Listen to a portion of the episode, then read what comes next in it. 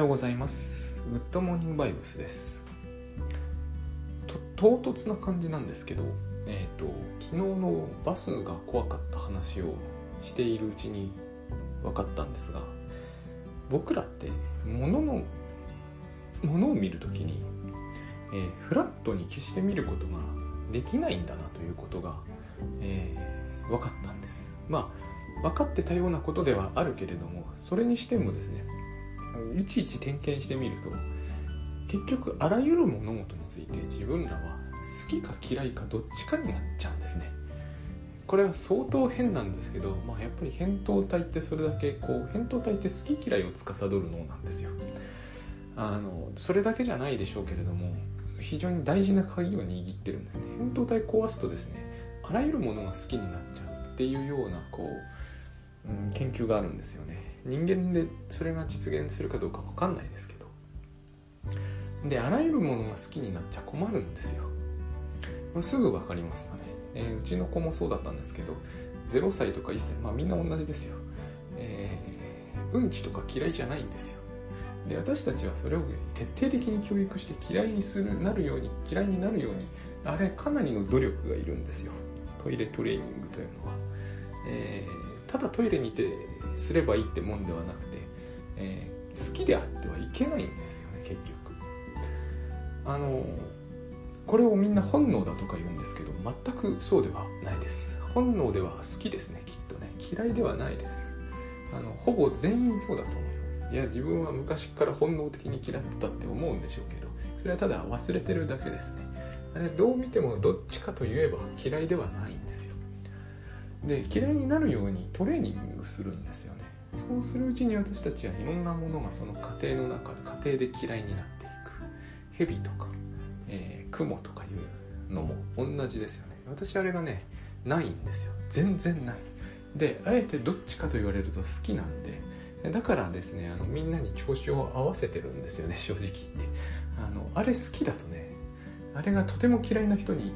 えーと、雲扱いされる恐れがあって、あの嫌悪の対象になっちゃうんですよね、一瞬に。あれ僕あえてどっちかと言われれば蛇も雲も好きで、あのちっちゃい頃ですけれども、うちの周り蛇だらけだったんですよ。あの溝沼などという地名であることからも分かる通り、多分昔は溝と沼で、本当に溝と沼で、なんかこう歩いているといきなりズボッとですね、あの体のこうちっちゃかったから、小さい頃だったから、あの腰のあたりとは言わないんですけど、太ももあたりまでいきなり沈むことがあって、昭和の後期ってまだそんなもんなんですよね。でそこら中に蛇とかいて、捕まえてこう振り回して遊んでたんですよね。そういう時代があったんです。であのなので僕はどっちかというと未だに嫌いじゃなくてですね、あの本当のところ多くの人があれに恐れをなす理由が全然わかんないんですよ。で嫌いか好きかで言うとって言ったようにですね、何でも僕らは割と実はそうで、バスもそうなんですけど、バスは先日克服したばっかりですけど、ヘビとバスどっちがいいかというと、まだヘビの方がいいですね。奇妙な感じですけどね、この表表あの比較は。好き嫌いってどうしてもどっかちょっとはついて回って、えー、と僕はもう雲は全然いいんですけど、虫全般好きなわけじゃないですよ。で、えー、としかしそれらに比べて圧倒的にダメなのが雷ですね。あれはもう遠くで光っててももうかなり汗じわっと出てくる。だから何が言いたいかというと、ま、何ら合理的ではないということです。あの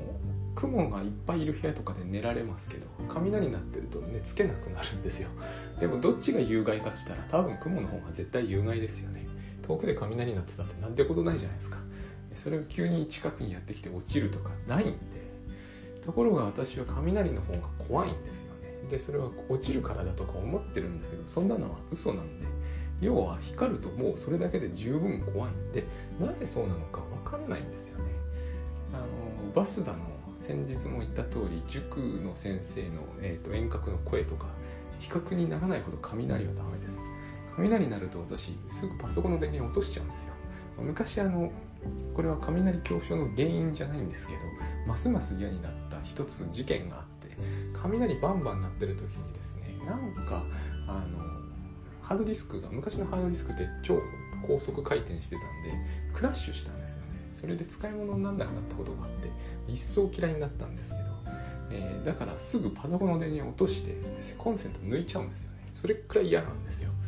で、仕事にならなくなるじゃないですか。まあ、今はノートパソコンあるんで充電で、えー、と雷が光らない部屋に行ってするとかするんですけど、それやってるとイリュージョン強めるんで最近ちょっと頑張って見てはいるんですけど、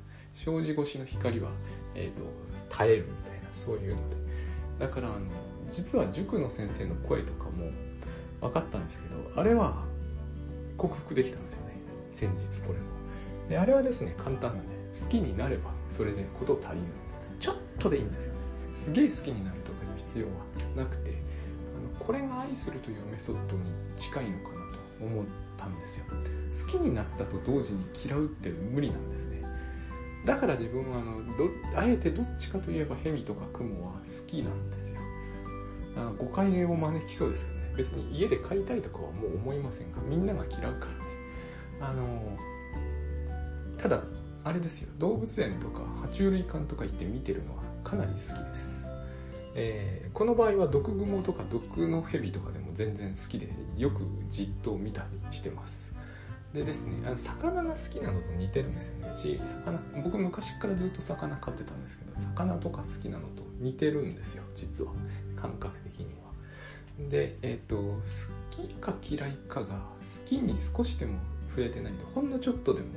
えー、ゼロよりは好きってんじゃないと嫌いになっちゃうんですよね。で、えー、長々と好き嫌いの話してるんですけど、この、えー、嫌いはですね、えー、よく心理学用語でいうところの呪術思考ってやつを生み出すんですね。で、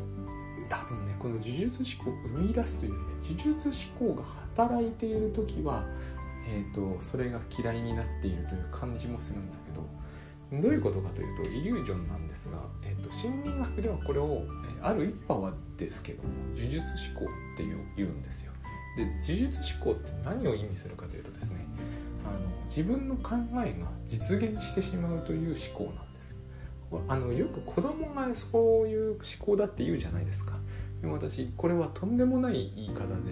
大人もみんなこうですよ。あのみんな私たちは呪術思考にはまり込むんですよ、すぐ。それもですね、さっきのこう嫌いなものに関わると必ず呪術思考にはまります。あの例えば雲って絶対あのいっぴきとかならですね、あの人を襲わないですね。そういう認識とか意識とか意図とかそういうの一切持ってないんで、あの全然無害なんですよ。雲が有名だと思うのは呪術思考そのもので、えーと、向こうからやってくると思うんでしょうね。で、思うと実現するというふうに考えちゃうんですよ。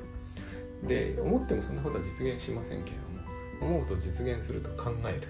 だから思うということが現実に一気にこう突っ走ってくるから、えー、怖くなるわけじゃないですか。私もあの光るとですね、次には落ちるんじゃないかって思うんですよ。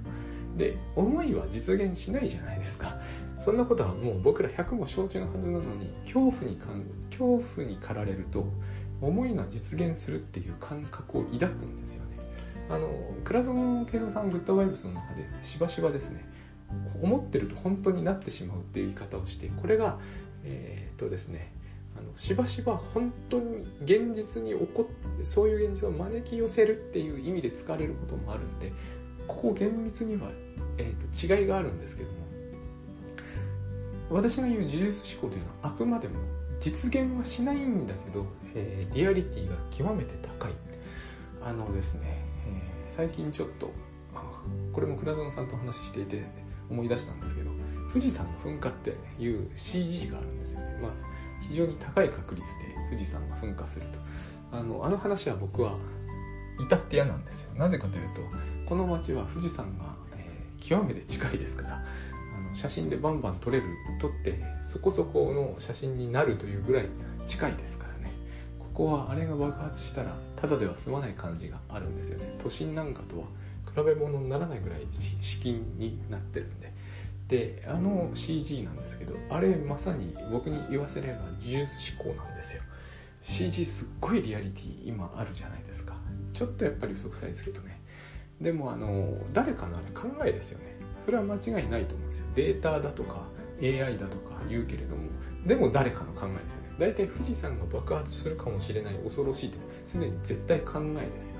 ね。で、考えがさも現実であるかのように、えー、シージー を駆使してあの本当に現実的に見えるようにする。南海トラフの散々見ましたけど、あれが呪術思考っていうやつだと私は思うんですよね。あのまだ怒ってもいないし、怒ることが ひゃくパーセント でないものが怒ったように感じられるようにすると、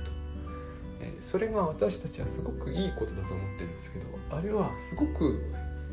おかしなことで、あの私例えばですね、昔からよく言われるんですけど、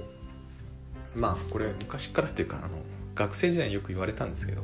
お化けに強いとか言って言うんですよ。でそれはすごく間違った言い方で、僕はただお化けの存在というものを頭から、えー、納得していないというか、その出ないと確信しているので、どこにでも行けるんですよ。なんか行きました。あの学生時代アホだからあの富士山の樹海とか肝試しとかするわけじゃないですか。するんですよ。自殺の名所ですね。全然平気なわけですよ。あの真っ暗いところにどんどん行くことが可能なわけですね。で、なんかお墓ばっかりのところにも行きました。それも夜中のにじとかに行くわけじゃないですか。全然平気なわけですよ。まあうち寺だったことはありますよね。あの一回も見たことないですからね。墓はあるし、納骨堂もあるし、納骨堂に夜中に入ることもあったけど、怖いと思ったことはないんですよ。で、それは私は、えー、お化けということについて言うとですね、呪術思考が働かないんですよ。全く自分の考えが実現するという風な気がしない。だから脳内でどんな恐ろしいものが、えー、こさえられたとしても、それ実現可能性がゼロであるなら怖くはないんですね。これは強さとかいう精神力とか関係ないんですよ。全くあの呪術思考を止めようとする必要はないんですね。働かない時には働かないんで、あの雲が襲ってくるとかっていうあの思考は僕には働かないんですね。で、襲ってこないですし、お化けが出てくるという思考も働かないわけですよ。だから何でも言えちゃうというか、そのそういうことに関してはね。一方で雷光ると働くんですよ。落ちるという現実がですね、働くんです。でバスは微妙だったんです。働くかどうかのラインにあった。で先日のあの塾の先生の声もそうだった。働くかどうか微妙なラインにあった。ああいうのが僕は大事だなと思ってるんですね。あれどっちにしておくかで全然こうこの後の生活の気楽さが変わってくる。バスは結局今後も乗るじゃないですか。塾の先生の声もこの夏休み散々今後聞くことになるんで、好きになっといた方が絶対得なんですよね。こういう言い方はグッドバイブス的でないかもしれない。でも、えー、好きになっておくに越したことはない、えー、やろうと思えば好きになれることであれば、それをやることによって損することは何にもないですよね。あの雲とか蛇はまあどっちでもいいと思うんですよね。もう遭遇雲は遭遇する可能性結構高いですけどね。であれ僕はやっぱ思うんですよ。家でもですね、えー、ゴキブリとかもそうです。あのどっちかといえば好きになっといた方が、あのすごい好きであったら変じゃないですか。あの今の人間社会からしてどっちかといえば嫌いじゃないぐらいにしておくとめちゃくちゃ楽だと思うんですよね。それによって苦しむ必要が全くなくなりますからね、えー、そうメダカを見るぐらいなものなので、まあ、メダカも嫌いって人いますから難しいんですけどね。これただ言っておけばいいってもんじゃないですよね。あのそうだな、何と比較すればいいか、タオルと同じぐらい。タオルほど好きじゃないな。何でも好きか嫌いかってあると思うんですよ。フラットってことないんですよね。であのこの呪術思考っていうやつが、まあ、イリュージョンですよね、えー、全ての問題かなと思います。あの考えは実現しないじゃないですか。ここでいきなりタスクシュートなんですけど、えー、いやタスク管理でも計画でも何でもいいですよ。でもタスクシュートがいいと思うんですよね。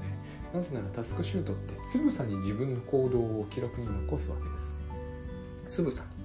えー、いっぷんの隙間もなくですよ。そうすると一つ絶対に や, やったことのない人がいっかいでもやるとすぐ分かることがありまして、これが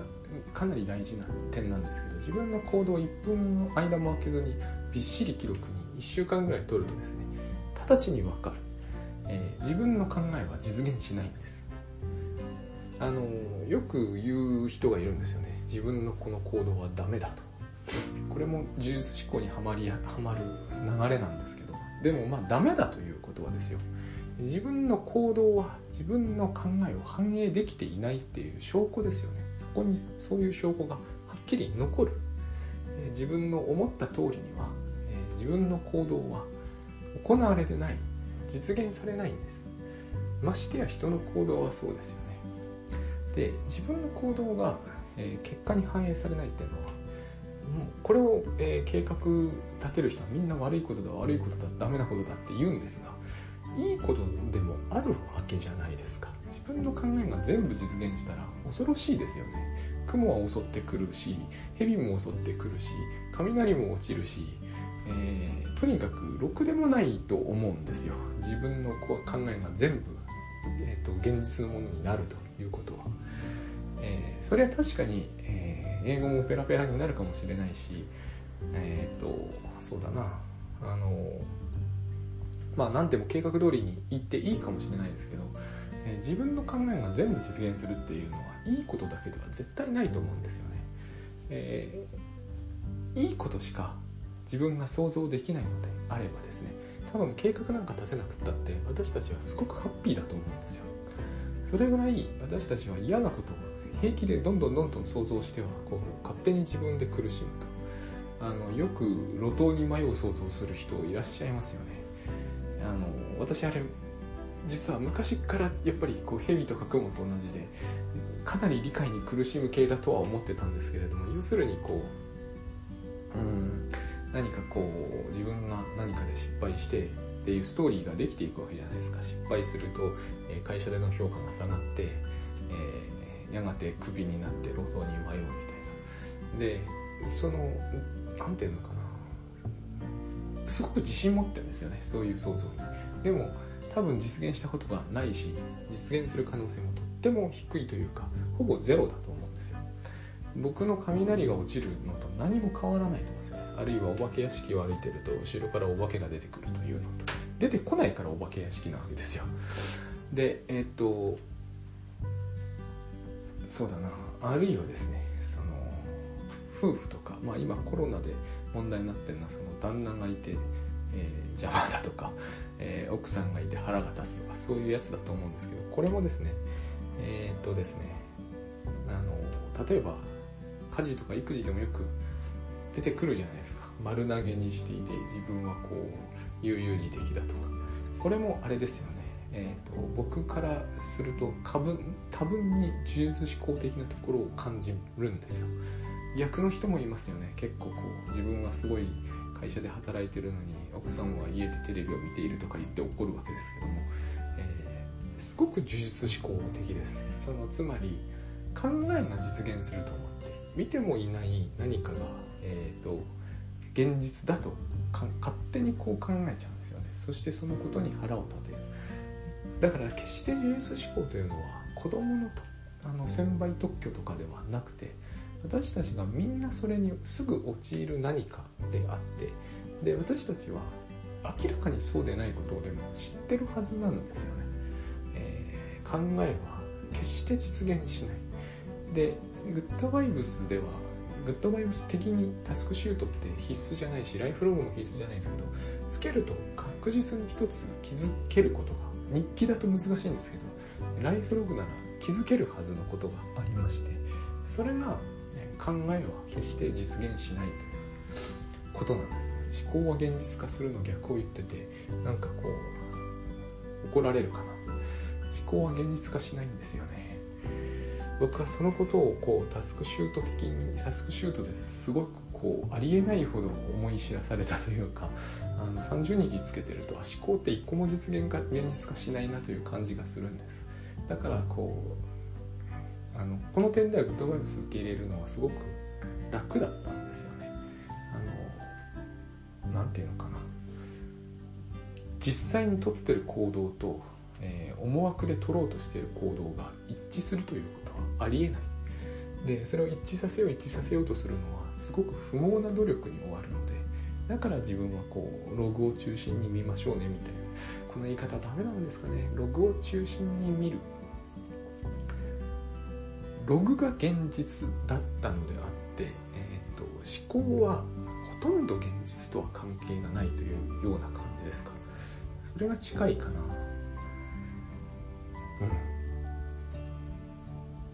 うん、なんかこうすごく簡単にできそうなことすらもダメだっていうことがあるんですよね。みっかでこれを例えば連載のせんごひゃくじぐらいの記事をみっかの後の締め切りで書く、もう楽勝だと思うじゃないですか。楽勝じゃないんですよね。えーと、気がつくとみっかごにはすみません、あのまだできていないのでもういちにちいいでしょうかっていう言い訳メールを書いてる。でその言い訳メールを書くという、えーと、計画を立てる人はほとんど誰もいないんですよ。でも現実に行ってるのはそれなんですよね。でそれが現実であって思考は現実じゃないんですよね。でこの思考は現実じゃないということを、これがこの話のこうなんとなく僕は最後に来るんですが、えー、ダメだって考えるじゃないですか。最近もツイッターでダメダメな自分っていう、ダメダメが何だったかな、とにかくこのログはダメダメだということを思い知るだけでは意味がないんじゃないかと、ダメダメな自分を改善しなければいけないんじゃないかと。そのダメダメって思考ですよね。どこのログにもダメダメって書いてないじゃないですか。どんな行動を取ったからって、えー、とこの行動はダメダメでしたって書かないじゃないですか。ダメダメっていうのは評価であって思考ですよね。で思考は現実のものにならないと思うんですよ。ならないからダメだって言ってるんだと思うんですけど、えー、ならなきゃダメじゃないと思うんですよね。えー、と思考が現実のものに決してならないという状態がずっと続くのに、えー、それがダメだという言い方をし続けるということは、えー、ダメじゃない現実を作り出そうと一生懸命になっているんだと思うんですけど、そのダメじゃない現実っていうのがあった試しがないというとすればですね、えー、何がしたいんだろうってことになりませんかね。あのーこのバスがバスがどっかありえないところに自分を連れてっちゃうという呪術思考あるし、えー、雲が一斉に自分に向かって、えー、自分の肌をかじってくるとみたいな、えー、呪術思考があるし、えー、暗闇で後ろに振り向くと昔何だったかな、いろいろあるんですよね。こう白い着物を着た女の人がずぶ濡れで立っているとかいう呪術思考があるわけじゃないですか。それが、えー、実現したら困るじゃないですか。でこのダメダメな現実というのも、ダメダメな私か実現してないのにもかかわらず、えー、それを実現させたかのように考え続けようというのは、あの見たこともない白装束の女性が髪までずぶ濡れになっているのを見るんだ、そういう人いるじゃないですか。お前は見ないと言ってるけどそんなはずはない、絶対そういうのはいるんだっていう人いっぱいいますよね。私あれ不思議でしょうがないんですよ。であなたは見たのかというと見たことはないって言うんですよね。まあ、ただ時々なんかこう非常に無理やりな昔話を子どもの頃実はねとかって言い出す人もいますけれども、その話は、えーとえー、どんいろんな話聞いたことありますけれども、えー、白い着物を着た女の人がずぶ濡れで立っていたことを、えー、何度でも再現させるには程遠い証拠なんですよね。でこのこれなんですよ。なぜその人はそんなに確信を持ってしまうんだろうと思うんですね。イリュージョンに対するなんかこう異常な 信, 信用というのか、それが起こったら困るだろうにそういう信用だけは、えー、絶対的なものとして持ってる。ダメダメな自分というのもそうで、一度も出現したことがないのにそういうものが出現するということだけは確信している。なぜなのかというとですね、えーこういう思考にメリットが残念ながらあるからなんですね。これは一番最初の話に戻るんですよ。子供のトイレトレーニングのためだったんです、まあ、フロイト的に言い方をしますとね、そういうことになるんだと思うんですよね。うんちが好きじゃ困るんですよ。多分今私が喋った中にも不愉快なものがあって、いやお前のヘビが好きなのはダメだと、ヘビ嫌いになれって思った人いるはずですよ。えー、雲が好きなんてとんでもないと、えー、となんかもっと可愛い猫とかを好きになれとか、猫嫌いじゃないですよ。あのー、そういうふうに思われたということもあると思うんですね。つまり、えー、何かを恐れ、嫌いだ、気持ちが悪い、えー、それは許せないっていうものをそのように判断する必要ってあってですね、だから私たちはそのトイレトレーニングをするわけじゃないですか。好きであってはいけない、えー、口に入れたりすることになりかねませんからね。ヘビとかを食べたりしちゃいけないわけですよ、まあ、食べる文化ありますけどね。そういうことであの何らかの理由、その延長線だと思うんですよね。そこら辺は実用的な理由ですよね。すごくこう実現実的で日常的な理由だけれども、その多分先にですね、白装束の女性が出てくるわけですよ、えー、それがいると思ってなければいけない、それも嫌悪感を持ってなければいけない、ダメダメな自分がですね顔を出すんじゃないかと、厳しく監視していないと本当に自分はダメになってしまうという恐怖があるから、だからダメダメな自分を恐れるということのメリットを強調して、それは実現するんだと思ってなきゃいけないってのがきっとあるんだと思うんですね。それはですね、えーと、トイレトレーニングは現実的ですけれども、えー、別にだからといって今の私たちがそのもうそれなりに身につけた理由も分かっている、それをですね猛烈に嫌悪しなくてもいいわけですよね。猛烈に嫌悪すると大体いいこと何も起こりませんからね。あのせんきゅうひゃくななじゅうねんだいでは結構アメリカとかでも問題になったんですけど、そのふん、糞便系のものを子供になすりつけるみたいな、なんでそういうことするんだと思われます。これは教育のためだったんですよね。いかに自分が、えー、おぞましいものに対しておぞましいと認識できないことが悪であるかということを認識させるって教育が結構あったんですよ。行動主義と絡むんですけどね。あのこれは私なんとなく非常にこうサディスティックなものを感じるんですけれども、だからなんだと思うんですよね。自分をダメだと思えっていう教育が割となされうる、それが身についちゃってる感じがするんですよ。そんな風に思わなくても、えーと、ダメダメな自分は出てこないんですよ。そんな風に思わなくても、つまり怖がっていれば大丈夫ってあるじゃないですか。私子供の頃も学生の頃も言われました。そんな風に、えー、幽霊を罵ってると本当に幽霊が出てくるって、あの思考が近いと思うんです。呪術思考ですよね。完全に考え方次第で幽霊が出てくるっていう考え方じゃないですか。僕呪術思考には大人もすっかり侵されてると思うんですよ、えー、ちゃんと、えー警戒しておかないと路頭に迷うよっていうのも僕は呪術思考の一種だと思えて仕方がないわけです。